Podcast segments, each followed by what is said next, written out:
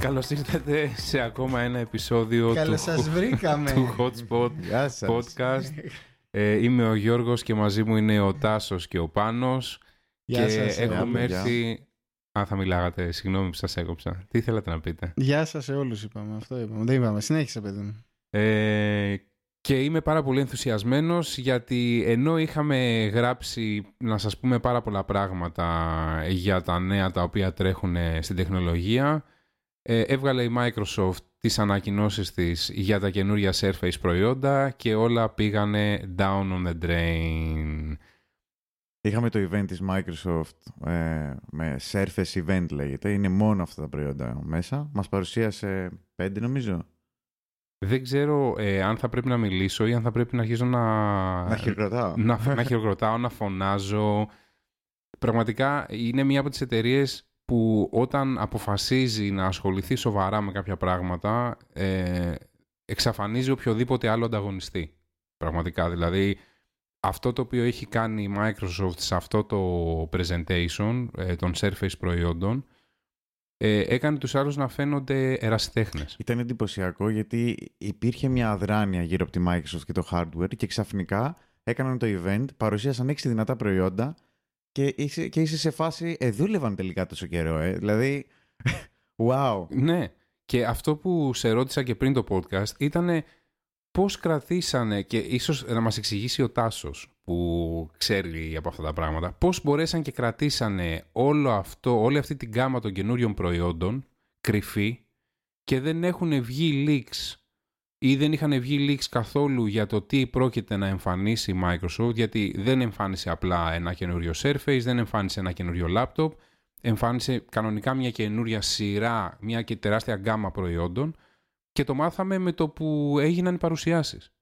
Πάει ως εξής σε τέτοιες καταστάσεις. Παίρνουν τους εργαζόμενους, τους βάζουν σε ένα κελί, τους θάβουνε κάτω από τη γη 222 μέτρα στα 23, ναι, στα 23 έχει fatigued και πώς λέγεται και τους βαράει 22 θέλει, στο 21 βρίσκει τέτοιο και τους ρίχνουν φαγητό ρε παιδί μου από ένα σωλήνα. Αν έχεις δει αυτά στα σούπερ μάρκετ που βάζουν τα λεφτά τους σωλήνες και φουπ και φεύγουν πάνω τα χρήματα, λογικά δεν πρέπει να πήγαν σπίτι τους ποτέ οι τύποι, έτσι. Αυτό, ναι. Τώρα ένα τέτοιο project μπορεί να είναι κάπου στα 4 χρονάκια με 6 χρονάκια εκεί πέρα να ήταν αυτή.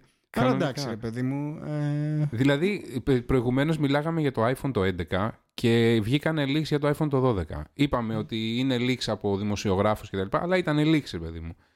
Για τα προϊόντα τα οποία έχει βγάλει η Microsoft δεν ακούστηκε τίποτα. Υπήρχε εντάξει, μια σιγή. Αυτό είναι καλό handling, οποιοσδήποτε είχε κάνει το, πώς το λένε...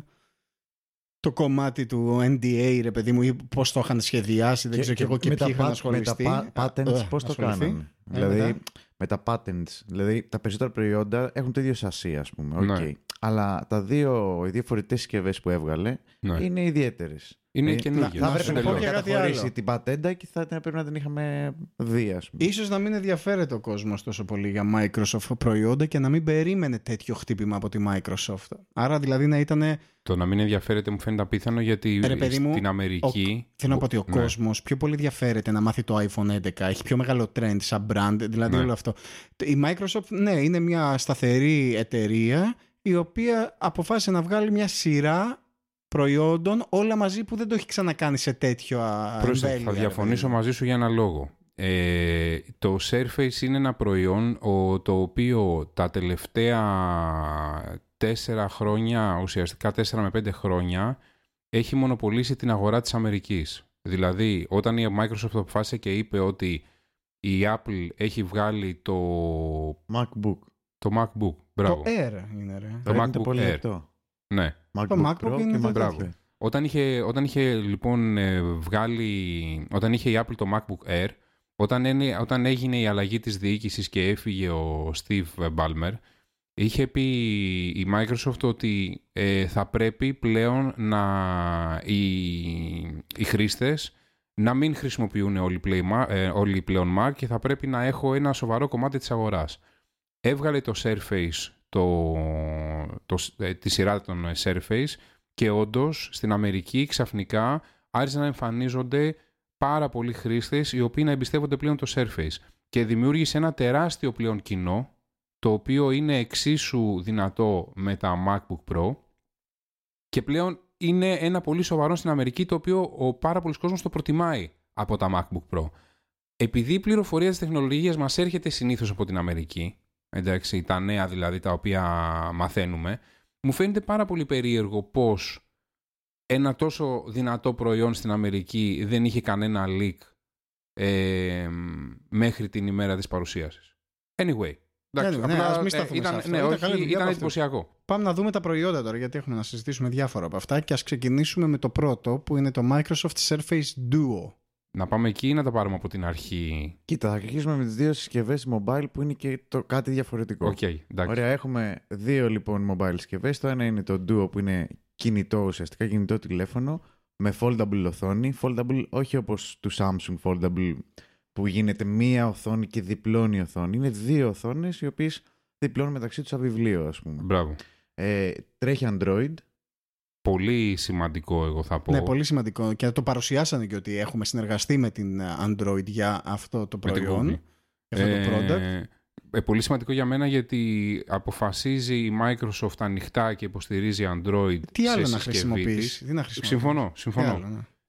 Και θα μπορούσε να χρησιμοποιήσει, για την ίδια ανακοίνωση έχουμε και τα Windows X, ναι, το 7ο προϊόν βασικά. Δεν θα το πάει για mobile από τη στιγμή. Το οποίο θα μπορούσε να σταθεί και σε mobile. Και σε mobile. Αν και ισχύει. Τα Windows Phone που είχε τα απέσυρε, είναι ένα project πεθαμένο πλέον. Ναι. Γυρνώντας στο συγκεκριμένη συσκευή, έχει Snapdragon 855, έχει 5G modem, έχει 8,3 ίντσες σε σύνολο, δηλαδή και οι δύο οθόνες μαζί.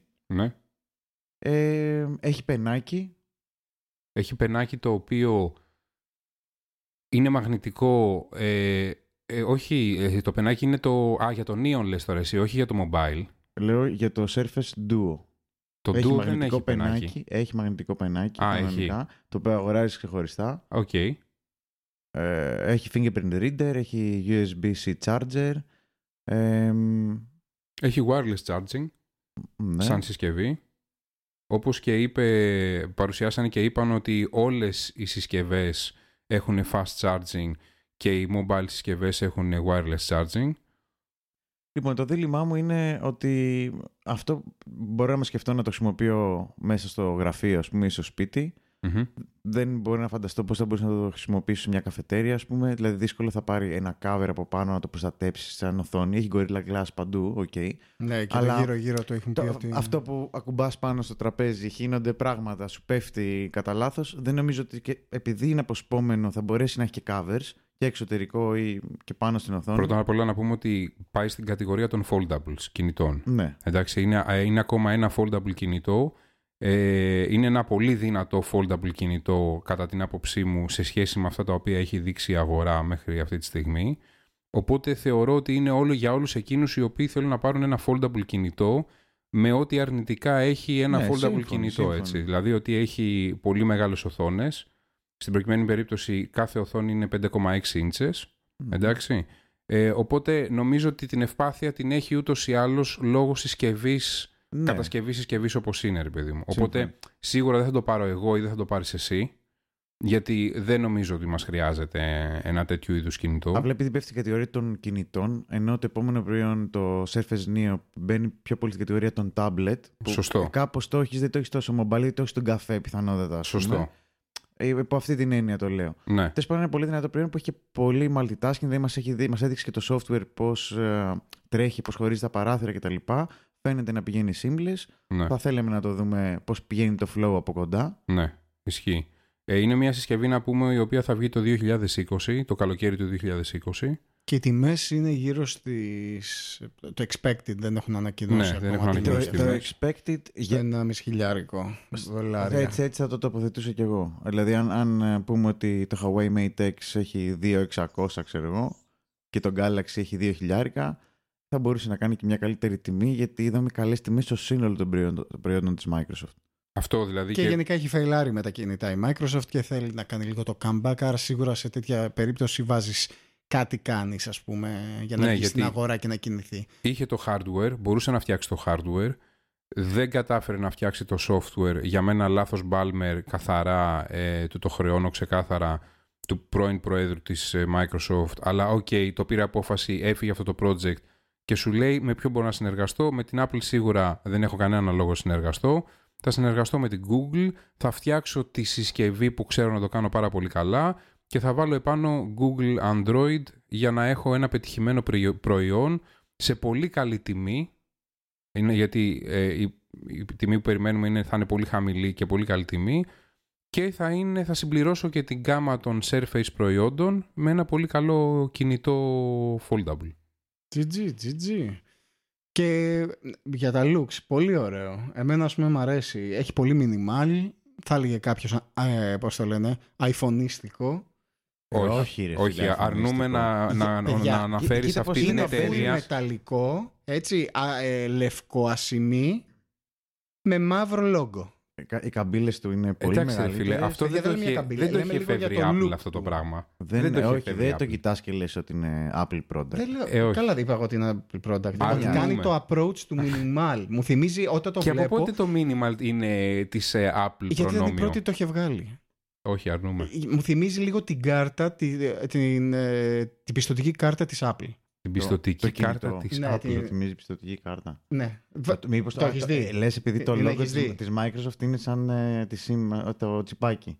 Το έχεις δει πως είναι? Λοιπόν, εγώ έχω να κάνω μια πρόταση. Πρώτα απ' όλα θα κάνω embargo. Θέλω να σταματήσει ο Τάσος να έρχεται στο podcast.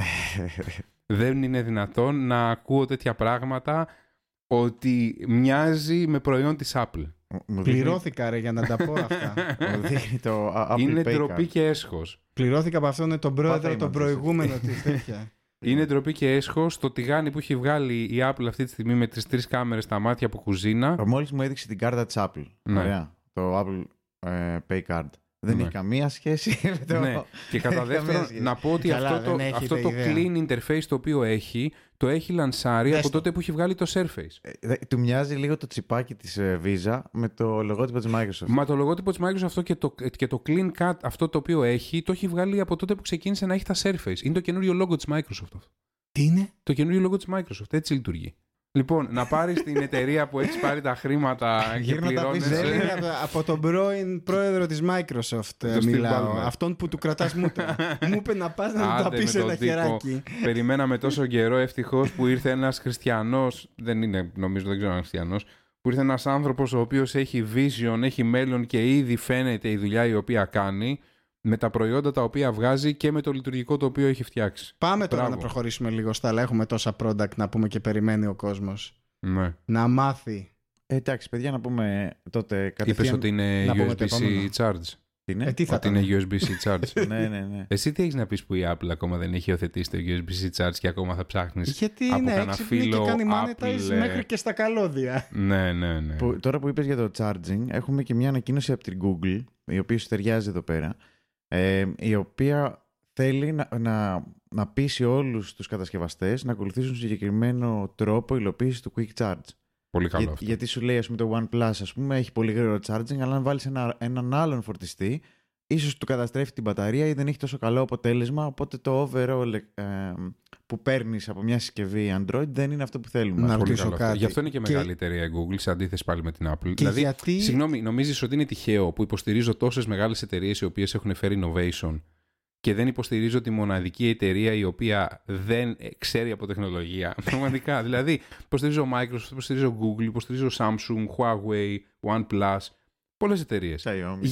Xiaomi. Γιατί δηλαδή πιστεύεις ότι με την Apple έχω πρόβλημα? Έχω κάποιο θέμα με την Apple? Δεν ξέρω, γιατί δεν έχουν ιδέα από τεχνολογία οι τύποι, ρε φίλε. Είναι μόνο marketing. Είναι σαν την Coca-Cola. Αυτό. Λοιπόν, εγώ θέλω να ρωτήσω γιατί τον Πάμνο, γιατί η Google θέλει να βγάλει ένα universal τέτοιο charging σύστημα? Γιατί συγκεκριμένα δηλαδή Google? Γιατί έχουμε δει ότι έχουμε τουλάχιστον 3 ή και παραπάνω, 3 major. Ναι, και πού την πειράζει?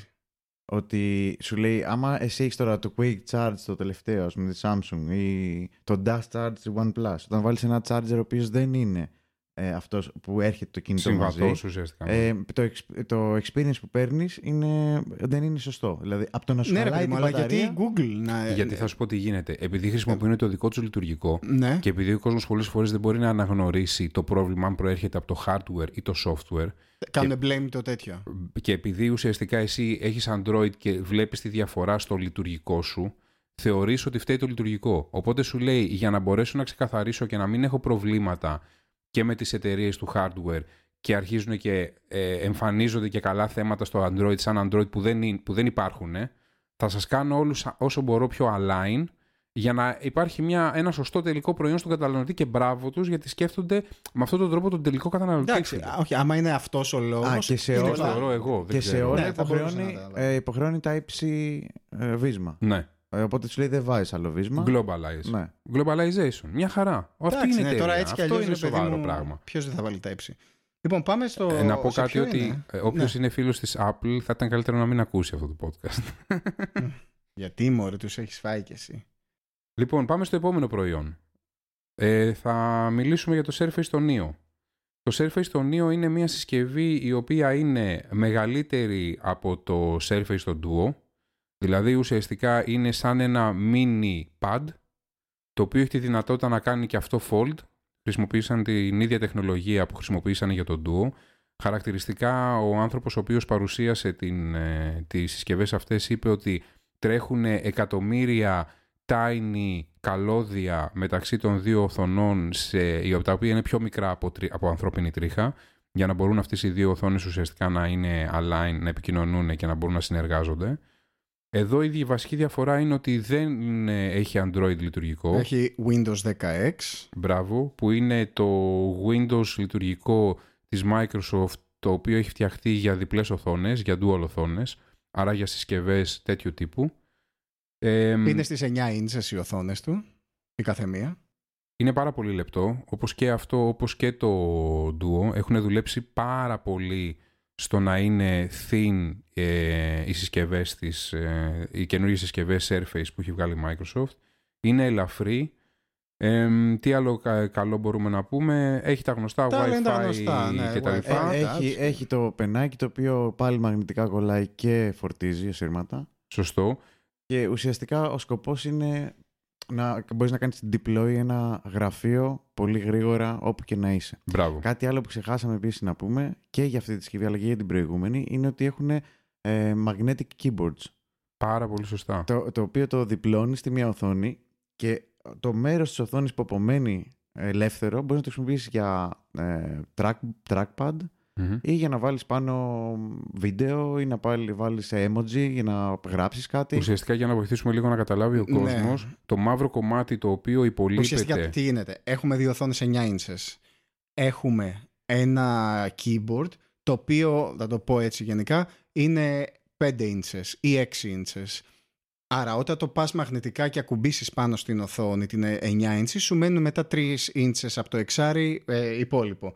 Αυτό μπορείς να το σπλιτάρεις και να βάλεις ένα βιντεάκι να παίζεις στο ένα κομμάτι και το άλλο να το χρησιμοποιείς trackpad ή να το βάλεις shortcuts για emojis ή extend to keyboard. Γίνεται μια multifunctional ουσιαστικά οθόνη, γιατί καταλαβαίνει κατευθείαν η συσκευή ότι έχεις βάλει, με το που την ακουμπήσεις επάνω μαγνητικά, καταλαβαίνει ότι έχεις βάλει το keyboard και μπορείς είτε να βάλεις εφαρμογές εκεί πέρα να παίζουν, είτε μπορείς να βάλεις features. Γίνεται γενικότερα μια πολυχρηστική οθόνη, ένα πολυχρηστικό κομμάτι. Είναι πολυχρηστικό, ναι. Το keyboard είναι μαγνητικά πάνω, σαν να είναι το cover της συσκευής, το οποίο είναι και detachable, αλλά και φορτίζει ασύρματα από την ίδια τη συσκευή. Μπράβο. Δώσανε πάρα πολύ μεγάλη βάση η Microsoft και το επαναλάβανε πάρα πολλές φορές ότι τα καινούργια keyboard τα οποία έχουν φτιάξει έχουν πολύ μεγαλύτερο ύψος, να το πω έτσι, πίεσης, θέλοντας να τα παρομοιάσουν λίγο περίπου με τα μηχανικά keyboards τα οποία έχουν βγει. Δηλαδή σου λέει δεν είναι ένα τυχαίο keyboard, είναι ένα keyboard στο οποίο έχουμε δώσει βάση σε επίπεδο μηχανικού. Το είπανε για όλα τα keyboards τα οποία έχουν φτιαχτεί αυτά. Δεν έχουμε περισσότερες πληροφορίες για τον Neo. Είναι κάτι το οποίο περιμένουν και θα βγουν στην πορεία του χρόνου, γιατί ούτως ή άλλως είναι και το Neo και το Duo είναι δύο συσκευές οι οποίες θα βγουν το 2020. Αλλά από την παρουσίαση την οποία κάνανε, θέλω να πω ότι που είναι η Samsung. Εγώ αυτό έχω να πω. Είναι δυνατό προϊόν. Δεν έχει γίνει release βέβαια, γιατί και η Samsung καλά τα πήγαινε μέχρι το presentation. Στο release είχε το πρόβλημα. Αλλά η Microsoft δεν προσπάθησε να αντιγράψει αυτό το πράγμα. Δεν προσπάθησε να κάνει μια οθόνη που είναι 6 και 6 inches να την κάνει 12. Να σου πω και κάτι άλλο που πέτυχε με αυτό το design. Ότι είναι αδιάβροχα. Σε σχέση με το foldable που δεν έχει πάρει IP rating τη Samsung, ας πούμε. Γιατί ακριβώς εκεί που γυρνάει η οθόνη μπορεί να μπει νερό. Ενώ αυτό το έχει κάνει τελείως slick. Ναι, πολύ σημαντικό και αυτό. Και το έχει κάνει shield ουσιαστικά γύρω-γύρω και σου λέει: έχεις δύο οθόνες, μπορείς να τις λειτουργήσεις όπως θέλεις, δεν υπάρχει κανένα πρόβλημα. Θέλεις να μας πεις, Τάσο, για το καινούριο το Surface, το laptop το 3. Θέλω Πάνος να μας πει καλύτερα. Ναι. Γιατί τον ενδιαφέρει και πολύ. Εμένα δεν με ενδιαφέρει τόσο. Όχι αυτό. Αυτό που σε ενδιαφέρει. Για το Surface Pro 7. Εμένα με ενδιαφέρει το Surface Pro X. Κάτσε, το X είναι σύντομα. Δεν μπερδέψει τώρα. Λοιπόν, Surface Pro X. Υπάρχουν τρεις συσκευές επιπλέον που παρουσιαστήκανε. Υπάρχει το Surface, το laptop το 3, που είναι ουσιαστικά το καθαρό αιμολάπτοπ της Microsoft. Εντάξει, που είναι ένα λάπτοπ. Εντάξει, τότε ας το αναλύσουμε. Βγαίνει και σε 13, βγαίνει και σε 15. Mm-hmm. Γενικά οι τιμές είναι προσιτές φέτος. Δηλαδή αρχίζουμε από 1.000 έως 1.200 ευρώ, τέλος πάντων, ό,τι πάρεις από το Surface Laptop 3. Σωστό. Type-C connector πάλι, μεγαλύτερο touchpad, 20% σχέση με το προηγούμενο. 10th generation quad-core Intel CPU. 10th generation, έτσι, ή i5 ή i7, ό,τι θέλεις. Δεν ξέρω αν πρέπει να μπούμε σε τόσο τεχνικά χαρακτηριστικά. Ναι, μπορείς να βάλεις από 8 έως 16 γίγα μνήμη, ό,τι θέλεις να βάλεις από αυτά. Έχει πολύ καλή ανάλυση 2496x1664 και το 13 και το 15. Παίρνουν κανονικά Windows επάνω, έτσι, μην το ξεχνάμε, Windows 10, Home, mm-hmm. Professional, ό,τι θέλεις ουσιαστικά. Έχει Ambient Light Sensor, έχει Fast Charge. Γενικότερα πολύ καλή κατασκευή, είναι αλουμινένιο το σώμα, έχει Wi-Fi, το καινούριο του Wi-Fi και όλα στο 6. Το πιο σημαντικό απ' όλα είναι, όπως είπανε και στην παρουσίαση, ότι πώς είναι το MacBook Air, είναι 3 φορές πιο δυνατό. Αυτό. Αυτό που θέλω να το πω, γιατί θα έχει διαφορά μετά για το επόμενο που θα συζητήσουμε, για αυτό που θέλει ο Πάνος, είναι το συγκεκριμένο έχει 11,5 ώρες αυτονομία, είτε το 13 πάρεις είτε το 15. Έχει 11,5 ώρες αυτονομία με usage, έτσι, όχι standby, κανονικά με usage. Πάμε να μας πεις, ρε Πάνο, λίγο και τώρα για το X, που σε ενδιαφέρει κιόλας. Να πω, sorry, ένα λεπτάκι. Βγαίνει 22 Οκτωβρίου. Release day. Τρεχάτ. Το X είναι ιδιαίτερο γιατί είναι κάτι ανάμεσα σε Windows, laptop και φορητή συσκευή. Δηλαδή έχει πάνω Snapdragon επεξεργαστή. Οπότε το κατατάσσει στα κινητά, ας πούμε. Εντυπωσιακό. Τρέχει Windows όμως, είναι 13, είναι το πιο λεπτό της αγοράς. Αυτό που ξεχώρισε στην παρουσίαση είναι ότι έχει το πενάκι και το κρύβεις πάνω σε μια θήκη που έχει κοντά στο πληκτρολόγιο. Ναι, αυτό είναι πολύ ωραίο. Και παράλληλα φορτίζει κιόλας το πενάκι. Το οποίο δεν φαίνεται, δηλαδή όσο γράφεις, δεν φαίνεται. Κάνεις μια δεύτερη κίνηση στο πληκτρολόγιο. Και ανοίγει και το παίρνεις. Και ανοίγει και βγαίνει το πενάκι, το παίρνεις, κάνει δουλειά, το ξαναβάζεις μέσα, το κλείνεις και είναι σαν να μην έχεις πενάκι καθόλου. Ελπίζω να πιάνουν καλά οι μαγνήτες εκεί πέρα. Αλλιώς θα σου πάει τα νεύρα. Άμα γράφεις λίγο δυνατά και ξαφνικά κλακ, σου ανοίγει. Όχι, φίλε, εδώ μιλάμε για Microsoft. Ποιότητα. Το άλλο ανορθόδοξο είναι ότι έχει μόνο 2 Type-C connectors που είναι για όλα. Δηλαδή μπορεί να συνδέσεις 2 οθόνες 4K. Και να παίξει seamlessly με 3 οθόνες, λοιπόν, το συγκεκριμένο laptop. Εντυπωσιακό. Ή να βάλεις κάποιο extension, να βάλεις πάνω τις συσκευές σου κτλ. Εντυπωσιακό. Και εδώ οι τιμές ξεκινάνε από $1,000, τέλος πάντων. Αυτό είναι το πιο εντυπωσιακό. Αυτό είναι το απίστευτο, ότι το X το Pro είναι ένα laptop το οποίο είναι σαν να έχει έρθει από άλλο πλανήτη. Πραγματικά, δηλαδή είναι πάρα πολύ μπροστά τεχνολογικά. Δεν θεωρείται laptop όμως. Όχι, είναι mix, είναι ένα υβρίδιο. Είναι ένα mix laptop. Είναι mix, γιατί θα δεις, έχει και SIM, έχει 5G modem, ας πούμε. Μπράβο. Δηλαδή και η εμπειρία που θα έχεις, δηλαδή, έτσι πως ανοίγεις και κλείνεις τα Windows μέχρι τώρα, αλλάζει. Δηλαδή είναι always on όπως ένα κινητό, δεν είναι το πατάς φορτών τα Windows. Μπράβο, αυτό ήθελα να το εξηγήσεις για να καταλάβει λίγο ο κόσμος και τη διαφορά, γιατί δεν είναι ένα λάπτοπ της Microsoft ή γιατί δεν είναι ένα pad της Microsoft. Είναι κάτι άλλο, έχουν φτιάξει ένα υβρίδιο λόγω του επεξεργαστή που έχει.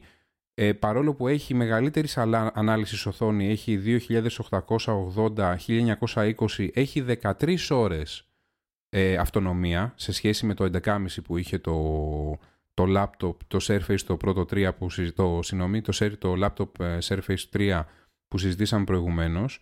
Έχει και αυτό Wi-Fi 6, όπως έχουν πλέον και όλα τα καινούργια, όλη η καινούργια σειρά της Microsoft, τα Surface.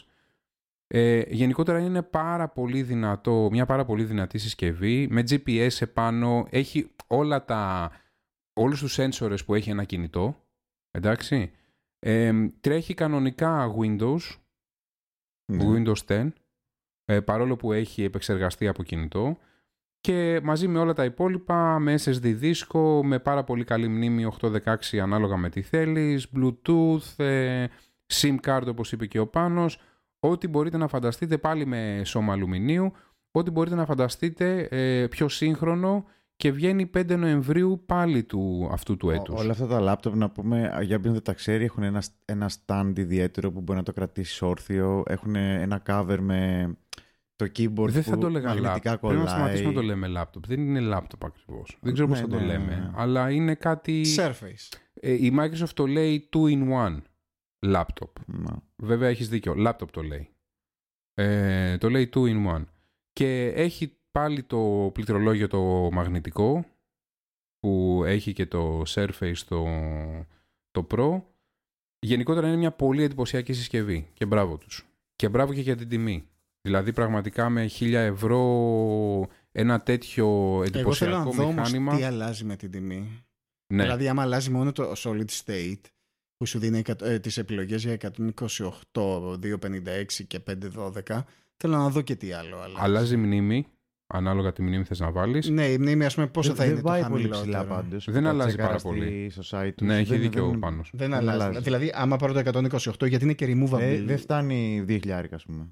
Okay. Πρόσεξε, ενώ στο laptop το 3, ας πούμε, έχεις επιλογή επεξεργαστή, εδώ σου λέει ότι έχεις έναν, τον LTE, τώρα είναι και είναι ένας δυνατός. Δηλαδή, αλλάζεις μόνο δίσκο, χωρητικότητα δίσκου και μνήμη. Αυτό είναι. Δεν έχει κάτι άλλο. Το υπόλοιπο είναι ένα τούμπανο. Ο οποίος solid state αλλάζει το μεταξύ. Δεν είμαι σίγουρος αν και στα τρία μοντέλα που βγάλανε λάπτοπ αλλάζει. Mm-hmm. Τουλάχιστον στα δύο έχει από πίσω από το ποδαράκι μια ειδική θήκη και το ανοίγεις και πολύ το βγάζεις μόνος. Πολύ σημαντικό. Να μπορείς να βάλεις αργότερα ένα δικό σου. Είναι μια port που μπορεί να χρησιμοποιηθεί σε διάφορα πράγματα στο μέλλον. Είναι γρήγορη. 10 κάμερα πίσω, 5 κάμερα μπροστά, μεγαπίξελ. Dolby Audio. Εντάξει, τα υπόλοιπα νομίζω ότι είναι πάνω κάτω τα ίδια τα οποία ακολουθούν όλα τα υψηλής ποιότητα, όλες τις υψηλής ποιότητας συσκευές και από τις άλλες εταιρείες. Το επόμενο τώρα προϊόν τους είναι το Surface Pro 7. Που λένε ότι παίρνει makeover, έχει αλλάξει. Τώρα κατά πόσο έχει αλλάξει, ναι, ακολουθεί από ό,τι βλέπω το στυλάκι του X. Το X είναι μια πολύ καλή έκδοση του. Ναι. Τελείως διαφορετικό. Αυτό το Surface Pro 7 έχει και άλλους 6 προγενέστερους. Ναι, όχι, λέω για είναι όντως παρόμοιο. Για το 7 μοιάζει με το 6, έχει αρχίσει και μοιάζει με το 6. Δηλαδή το keyboard του, τα χρώματά του. Αν δείτε βέβαια τη διαφορά του σασί από το Surface το Pro το 7 και το Surface το Pro το 6, θα δείτε ότι έχει τεράστια διαφορά στο πάχος, έτσι. Καλά, εντάξει, εννοείται. Δηλαδή το 7 είναι έξω και τιμή κιόλας. Ναι, έτσι. Είναι ένα Surface, ρε παιδί μου. Το παίρνεις με 7,5 εκατοστάρικα τώρα. Το Surface το Pro ξεκινάει από 7. Τώρα, λέγοντας για το Surface Pro 7, μιλάμε για μια αυτονομία στις 10,5 ώρες. Βλέπεις ότι δεν μπορούν να ξεφύγουν. Δηλαδή αλλάξαν τον επεξεργαστή αμέσως και κερδίσανε περίπου γύρω στις 3 ώρες αυτονομία, έτσι. Ναι. Μόνο από τον επεξεργαστή δηλαδή. Ενώ το X πόσο αυτονομία έχει, είδαμε. 13. Γιατί είναι mobile τελείως. Αυτό. Σε memory θα έχεις τις επιλογές να το παίρνεις με 4, 8, 16 DDR4. Οι επιλογές για τους processors θα είναι σε dual core 10ης γενιάς, quad core 10ης γενιάς και πάλι quad core 10ης γενιάς, όπου είναι i3, i5 και i7. Έχεις μεγαλύτερο flexibility εδώ πέρα, ρε παιδί μου, ουσιαστικά. Ναι, είναι ουσιαστικά είναι PC. Ουσιαστικά αυτό είναι ένα λάπτοπ που το στείνει σιγά σιγά και μπορεί να γίνει αρκετά δυνατό. Τώρα με έναν i7 επάνω, 16 DDR4 και με την μέχρι έχει και επιλογή σε κάρτα γραφικών. Σου παίζει σε Intel, φυσικά είναι και οι δύο. Η μία είναι UHD και η άλλη είναι Iris Plus. Η Iris Plus είναι στην επιλογή του i5 και του i7, μιας και στο i3 είναι μόνο το USB. Να σε διακόψω λίγο, να πούμε ότι όλες οι οθόνες που παίζουν σε αυτά τα περιόντα είναι pixel sense. Δεν ξέρω αν έχετε δει περί τίνος πρόκειται αυτή η τεχνολογία. Όχι. Αναγνωρίζει αντικείμενα που ακουμπάς πάνω στην οθόνη. Είναι αυτό σαν το app που είχαν. Αυτό που είχε βγάλει το 2008. Πότε ήταν, την πρώτη έκδοση που ήταν κάτι μεγάλα τραπέζια που τα βάζανε, ας πούμε, σε. Και σου έλεγε τι ακούμπαγες. Ρέστοραν και τέτοια, και ακουμπάς πάνω ένα ποτήρι, ας πούμε, και σου λέει το ποτήρι αυτό είναι. Τώρα αυτό δεν ξέρω κατά πόσο είναι χρήσιμο. Ναι, αλλά φίλε, να σου πω κάτι. Είναι πολύ πιο χρήσιμο από το Liquid Retina My Ass που έχει η Apple και ουσιαστικά είναι μια καλή οθόνη με καλή ανάλυση. Γιατί άμα πάρεις νεύρα, ας πούμε, και πετάξεις ένα ποτήρι πάνω τώρα στο Surface 7, δηλαδή αυτό θα σου πει νόημα. Ποτήρι. Ποτήρι έφαγα. Αυτό έχει νόημα να το πεις, να του δώσεις ένα όνομα σε τεχνολογία. Τώρα το Liquid Retina δεν εκπροσωπεί κάτι. Branding. Συνέχισε, ρε Τάσο. Ναι, όχι, αυτό ήθελα να πω. Είπαμε, οι τιμές είναι. Η σκληρή δίσκη πάλι είναι της κατηγορίας. Έχει άλλη μια επιλογή, ξεκινάει από 1.28 σε 2.56, 5.12 και εδώ βλέπουμε και το 1 TB που είναι λογικό μιας και είναι ένα λαπτοπάκι. Δεν είναι λάπτοπ, είναι pad. Εντάξει. Είναι pad με πληκτρολόγιο ουσιαστικά. Detachable. Το Surface. Ναι. Δεν το θεωρούν και λάπτοπ κι αυτό. Όπως το άλλο. Λάπτοπ. 2-in-1 λάπτοπ. Ναι, 2-in-1. Είδες. Ναι. Θες να τα κάνεις πάντα εσύ. Ρε φίλε, να σου πω κάτι. Λάπτοπ θεωρώ ότι είναι κάτι το οποίο έχει προσκολλημένο επάνω του μόνιμα ένα πληκτρολόγιο. Ναι, θεωρώ ότι είναι detachable. Αυτοί κάνουν define το technology και το trend. Αυτή τη στιγμή το λένε λάπτοπ. Και όπως είπαμε, ξεκινάνε από τα 7,5 κατοστάρικα, σε δολάρια μιλάμε τέτοιο, άρα και στην Ελλάδα τώρα κάπου εκεί πέρα φαντάζομαι θα ξεκινάει. Μάλιστα. Να πω και για ένα επιπλέον προϊόν το οποίο ήταν εντελώς ξεχωριστό που παρουσιάσανε, ήταν τα Surface Earbuds. Είναι ουσιαστικά ακουστικά τα οποία τα φορά στα αυτιά, έχουν λίγο μεγάλη επιφάνεια, είναι σαν σκουλαρίκια εμφανισιακά.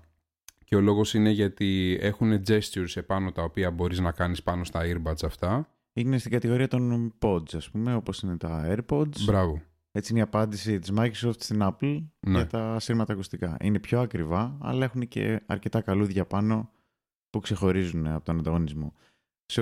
Έχει βάλει τώρα μια εφαρμογή που σου λέει ότι σου μεταφράζει ό,τι γλώσσα ακούει για 60 γλώσσες, το μεταφράζει on the fly. Αυτό, ρε φίλε, εντυπωσιακό. Αυτό είναι εντυπωσιακό.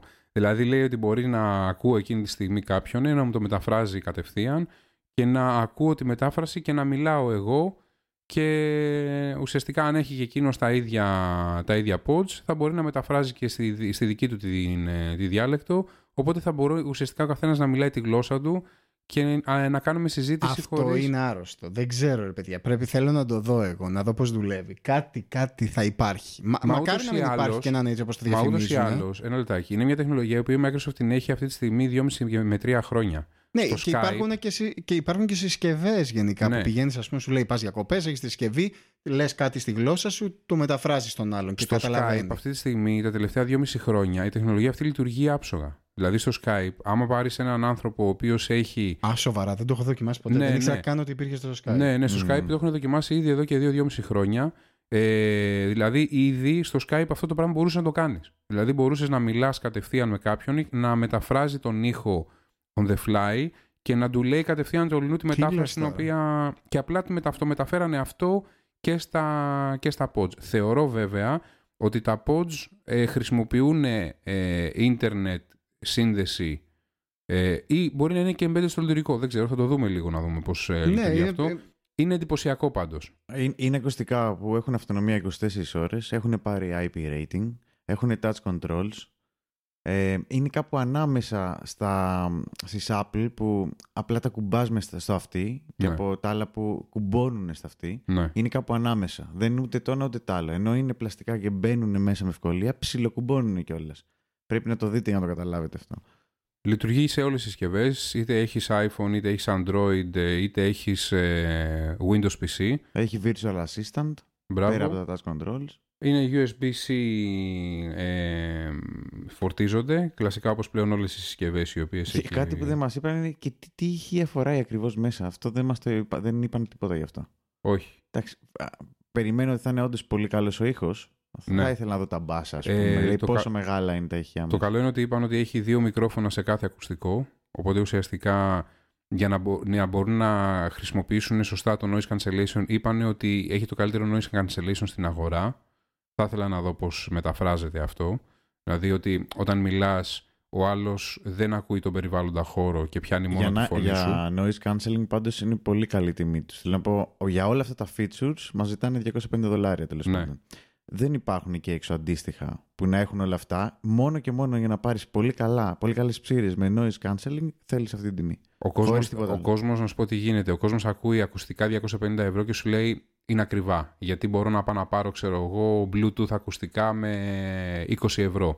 Δεν αντιλαμβάνονται όμως ότι τα features τα οποία έχουν τα ακουστικά αυτά επάνω είναι που κάνουν τα ακουστικά ακριβώς. Και αυτό είναι σε κάποιον που δεν χρησιμοποιεί τα feature, είναι εντελώς ένα άχρηστο ακουστικό. €250. Ναι. Όπως ήταν, ρε παιδί μου, και τα AirPods που είχαν βγει και τα παίρνανε, είχαν δημιουργήσει ένα trend, τους έβλεπες, κυκλοφορούσαν όλοι αυτοί και δεν έκανε ουσιαστικά κάτι αυτό το ακουστικό. Γιατί έχουν άλλα features αυτά. Έχουν άλλα features. Όχι, δεν έχουν features, αλλά εκεί πέρα το παίρνανε, εντάξει, για τον brand. Εκεί όντως λες κάνουν €200 τα ακουστικά, ενώ μπορεί να πάρουμε 30. Δεν υπάρχουν άλλα features. Ενώ της Microsoft δεν είναι σαν της Apple. Όχι, το παίρνανε μόνο για το design. Αντίστοιχα, λέω ότι και αυτά θα το παίρνουν για το design και μόνο. Το οποίο είναι λες και φοράς ένα μεγάλο σκουλάκι. Ναι, αλλά αυτό δεν χρειάζεσαι οθόνη όμως. Αυτά μπορείς να κάνεις πράγματα με τα ακουστικά. Αυτό είναι κάτι το οποίο έχει νόημα. Αν θέλεις να τα αγοράσεις, κατάλαβες, δηλαδή θα το πληρώσεις, ρε παιδί μου. Το να πάρεις τώρα σαν τα ακουστικά της Apple, τα οποία ήταν απλά κρέμαγες, 2 ακουστικά τα οποία ήταν wireless και δεν κάνανε τίποτα άλλο, είχαν μόνο ήχο, ήταν υπερβολικό. Ναι, το οποίο, πλάκα-πλάκα, υπάρχουν τόσες σκόπιες πλέον, ναι. Μπορείς να τα πάρεις με €20 σε φάση. Ναι, πραγματικά, δηλαδή στο Instagram και μόνο άμα δεις αυτά τα οποία σου σκάνε σαν sponsored από διαφημίσεις, πραγματικά είναι πάρα πολύ καλής ποιότητας, ναι, ακουστικά, ίδιες κατασκευές, ναι, τα οποία έχουν €20-25, έτσι. Πάμε και σε ένα άσχετο θέμα που έπεσε στην αντίληψή μου. Τι άσχετο θέμα είναι αυτό, ρε? Άσχετο με τη Microsoft. Εντάξει, κλείσαμε με τη Microsoft. Πιστεύω ότι είπαμε όλα τα products. Κανονικά θα πρέπει να κλείσουμε το podcast εδώ πέρα, γιατί μετά από αυτό που έχει βγάλει η Microsoft θα ήταν φάση I drop the mic. Αλλά οκ. Να πούμε ένα θεματάκι, γιατί είναι αρκετά exciting το συγκεκριμένο. Έβγαλα, ναι, το είχαμε ξαναπεί σε άλλο επεισόδιο για για τη Sony που είχε καταθέσει μια πατέντα για το πώς θα είναι το PlayStation 5. Από ό,τι φαίνεται αυτή η πατέντα, το σχέδιο δηλαδή, το design της κονσόλας, έτσι κι αλλιώς και τα προηγούμενα χρόνια, στα προηγούμενα releases, τα τελικά προϊόντα ήταν ολόιδια με την πατέντα που είχαν βγάλει, οπότε πρέπει να είναι έτσι. Κάνω μια στάση εδώ, γιατί είναι εξαιρετικά περίεργο το design για κονσόλα. Δεν το έχουμε ξαναδεί. Εγώ θέλω να πω ότι παρόλο ότι Microsoft fan, αν πραγματικά φτάσει στην παραγωγή που φαίνεται να φτάνει στην παραγωγή αυτό το οποίο βλέπουμε αυτή τη στιγμή μπροστά μας, μπράβο στον designer της κονσόλας. Πρόκειται για ένα σχέδιο που έχει το V, ας πούμε, το N, ας πούμε, το ελληνικό το μικρό, ναι. Το οποίο προφανώς σημαίνει ότι επειδή είναι το PlayStation 5, στα λατινικά τέλος πάντων είναι το V αντίστοιχα. Έχει όλο γρίλιες, όπου και να το πιάσει έχει γρίλιες εξαιρισμού και από ό,τι φαίνεται πρέπει να έχει και water cooling.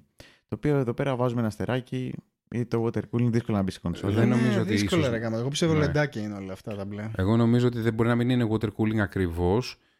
Μπορεί ίσως να έχει κάποια σχέση με water cooling, αλλά να μην έχει υγρό μέσα κανονικά. Άλλη, ναι, πούμε, ναι. Να μην έχει υγρό μέσα κανονικά. Ναι, να έχει κανένα. Γιατί κανονικά δεν θέλει αλλαγή το υγρό. Θέλει αλλαγή το υγρό μέσα. Μπορεί να κάνει ζελέ. Ναι, δηλαδή κάτι άλλο, ρε παιδί μου, το οποίο είναι πολύ καλό σε επίπεδο ψήξης, αλλά δεν θα είναι water cooler. Το πιο εύκολο είναι να βάλουν λεντάκι απλά και να λέμε εμείς τώρα θεωρητικά. Εντάξει, δεν νομίζω ότι είναι τόσο απατεώνας που να σου λένε water cooling και να έχουν βάλει απλά φωτάκια. Ψιλοκαγκούρικο. Η αλήθεια είναι ότι. Είναι λοκαγκούρικο. Βλέποντας το, εμένα μου θυμίζει κονσόλα του 90. Καλά, όχι 90, ίσως τέλη 90, αρχές 2000. Α, είναι... εννοείς τότε που ήταν πιο τολμηροί με τα σχήματα. Ναι, που ψάχνανε λιγάκι, ας πούμε, και καλά 2000 προχωρημένα πράγματα. Τώρα που το συζητάμε, το έχουμε και το βλέπουμε μπροστά μας σε 3D render που έβγαλε πρόσφατα ένας δημοσιογράφος, τέλος πάντων. Φαίνεται ότι είναι μια συσκευή που έχει ένα orientation και όχι όπως τα προηγούμενα PlayStation, μπορείς να βάλεις και κάθετα και ανάποδα, τέλος πάντων. Και φαίνεται ότι έχει και 5 USB και 5 λαμπάκια. Πιθανότητα δηλαδή για 5 παίκτες επιτόπου. Ναι.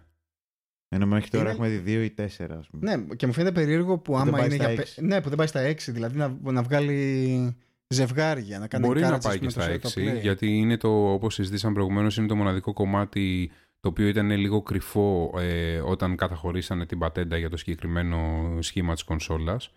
Αλλά η αλήθεια είναι ότι πρέπει να το δείτε. Πρέπει δηλαδή να το γκουγκλάρετε, να το δείτε σαν εικόνα. Είναι πάρα πολύ εντυπωσιακή. Οπότε αυτά μπορεί να αλλάξουν. Ναι. Αλλά γενικώς το σχήμα φαίνεται να είναι αυτό. Πότε αναμένεται αυτό τώρα να βγει? Μέσα στο 20? Ναι. Θα πρέπει βασικά, πιστεύω, μέσα στο 20. Και το σημαντικό είναι ότι από αυτό το design προφανώς πρέπει να κρύβονται πράγματα που θέλουν, που ζεσταίνονται πολύ. Ναι. Περιμένουμε δηλαδή μεγάλες κάρτες γραφικών. Έχει κάνει συμφωνία με AMD, Ryzen, custom βέβαια build. Και μας έχει υποσχεθεί 8K resolution, έτσι. Και 4K 120 Hz. Εγώ να πω κάτι το οποίο μου φαίνεται λίγο περίεργο. Δεν βλέπω πουθενά CD drive, φίλε. Έχει. Αν πας πίσω το βίντεο, ναι, κάτω αριστερά έχει μια σχισμή. Okay. Τώρα, το αν θα τη βάλουν στο τελικό μοντέλο ή θα σου πούνε κατεβαζέτα, είναι δικό τους θέμα τώρα αυτό. Ναι, γιατί αλλά μην ξεχνάτε ότι η Microsoft έχει ήδη πει ότι η επόμενη κονσόλα μου θα έχει μόνο digital content ουσιαστικά και θα είναι online το content αυτό, δηλαδή φάση Stadia, και δεν θα έχει CD. Βέβαια είπε ότι θα βγάλω και μια version traditional, η οποία θα έχει και CD για αυτούς που θέλουν να την πάρουν. Αλλά ναι, θα δούμε πώς θα είναι το τελικό προϊόν. Πάρα πολύ ενδιαφέρον. Μπράβο, αν πραγματικά είναι αυτό το design το οποίο σκέφτονται να βγάλουν. Πολύ καλή δουλειά από τη Sony. Mm-hmm. Να μιλήσουμε για τις ταινίες της εβδομάδας. Τάσο. Παρακαλώ. Κλασικό πρόβλημα αυτό, έτσι. Ο Τάσος Πάνος. Να ρωτήσουμε τον Πάνο, γιατί είναι αυτός που πήγε και το είδε. Ναι, Πάνο πήγε και είδε στο Joker το 2. Το Joker βασικά. Το Joker το 2. Είμαι πολύ μπροστά. Τα κόκαλα. Είμαι πολύ μπροστά. Πήγες και είδες στο Joker. Για πες εντυπώσεις. Και το είδα και με Atmos. Τι είχε Atmos και τέτοια. Για το Atmos. Βγαίνανε ατμοί από την αίθουσα. Δεν τρελάθηκα. Βέβαια δεν είναι και το κατάλληλο έργο για να κρίνεις ίσως ένα ηχοσύστημα. Υπήρχε μια διαφορά στο χώρο, επειδή έχει χιχιά από πάνω, είναι... Αλλά δεν τρελάθηκα. Δεν είναι κάτι που θα πω έχει Atmos, πάνω το δω, δεν θα πάνω το δω. Εντάξει, η ταινία δεν είναι για Atmos. Δεν είναι κάτι. Θέλει Star Wars. Νομίζω το Atmos θέλεις κάτι περιπέτεια, κάτι. Θέλεις Star Wars, θέλεις Avatar, ναι, θέλεις sci-fi. Νομίζω, παιδιά, η φάση με το Atmos είναι πιο πολύ στον developer. Του δίνει εργαλεία να φτιάξει πιο γρήγορα content για όλες τις συσκευές και ανεξαρτήτως το setup. Κοίταξε. Δηλαδή, αυτός έχει ένα στούντιο μπροστά του, πετάει το ηχητικό που θέλει να παίξει σε αυτό το timeline μέσα στο χώρο, στο τάδε degrees, οπουδήποτε μέσα στο χώρο. Αυτό από μόνος το αλγόριθμος το παίρνει, δεν χρειάζεται να κάνει mix down στέρεο, δεν χρειάζεται να κάνει mix down για 5-1 ή για 7-1. Μέχρι 36 ηχεία σου λέει παίξ' το κάνω μόνο μου. Γι' αυτό φτάνει και σε ένα πολύ μεγάλο εύρος. Το Joker θα μας πούνε όμως τι έγινε, ρε παιδιά. Έχουμε πάει και έχουμε κάνει ανάλυση του Atmos. Το Joker ήταν ωραίο, η ερμηνεία ήταν πολύ δυνατή. Σαν μηνύματα δεν είχε κάτι να προβληματίσει, ας πούμε, αλλά ίσως ορισμένους θα μπορούσε να τους δώσει τροφή για σκέψη, ας πούμε. Ναι. Ήταν ευχάριστο. Μια χαρά. Εγώ το πρώτο ερώτημα θυμάσαι που σου έκανα ποιο ήτανε. Αν η ερμηνεία ήταν τόσο καλή, ώστε να ξεπέρασε την καλύτερη ερμηνεία του Τζόκερ για μένα. Ήταν μια πολύ καλή ερμηνεία. Δηλαδή υπάρχει περίπτωση απλά να έχεις μια πολύ καλή ερμηνεία και άλλη μια πολύ καλή ερμηνεία. Δεν σημαίνει ότι... Αν ξεπέρασε μια την άλλη. Αυτό. Ναι. Okay, άρα αξίζει να πάμε να το δείτε. Το προτείνουμε, ο Πάνος δηλαδή το προτείνει, εμείς δεν το έχουμε δει. Πάνος approves. Πάνος approves. Το τελευταίο νέο σήμερα για το επεισόδιο είναι κάτι το οποίο αφορά τους gamers. Υπάρχει κάτι το οποίο παρακαλάγαν οι gamers πάρα πολύ καιρό εδώ από την εταιρεία η οποία έχει βγάλει το Red Dead Redemption 2 και ήταν να βγει ουσιαστικά σε PC. Ήταν ένα παιχνίδι το οποίο είχε βγει μόνο σε κονσόλες. Υπήρχε πάρα πολύ μεγάλη παραφιλολογία για το αν θα βγει σε PC ή όχι. Τελικά το Red Dead Redemption βγαίνει σε PC. Επιτέλους θα το παίξω κι εγώ, γιατί δεν ήθελα να το παίξω σε κονσόλα. Όπως βγαίνει και σε Stadia. Και βγαίνει και σε Stadia, το οποίο σημαίνει ότι και οι κάτοχοι της Google κονσόλας του εξωτερικού, γιατί εμείς δεν έχουμε ακόμα Stadia, θα μπορούν να το παίξουν και εκείνοι. Φτάσαμε στο τέλος και του 5ου επεισοδίου. Ευχαριστούμε πολύ που μείνατε μαζί μας. Ευχαριστούμε πολύ που επιλέξατε εμάς για την ενημέρωσή σας σχετικά με την τεχνολογία. Τα νέα του αντένα. Γεια σας, είστε επανειδήν. Καλό σας βράδυ και τα λέμε σύντομα.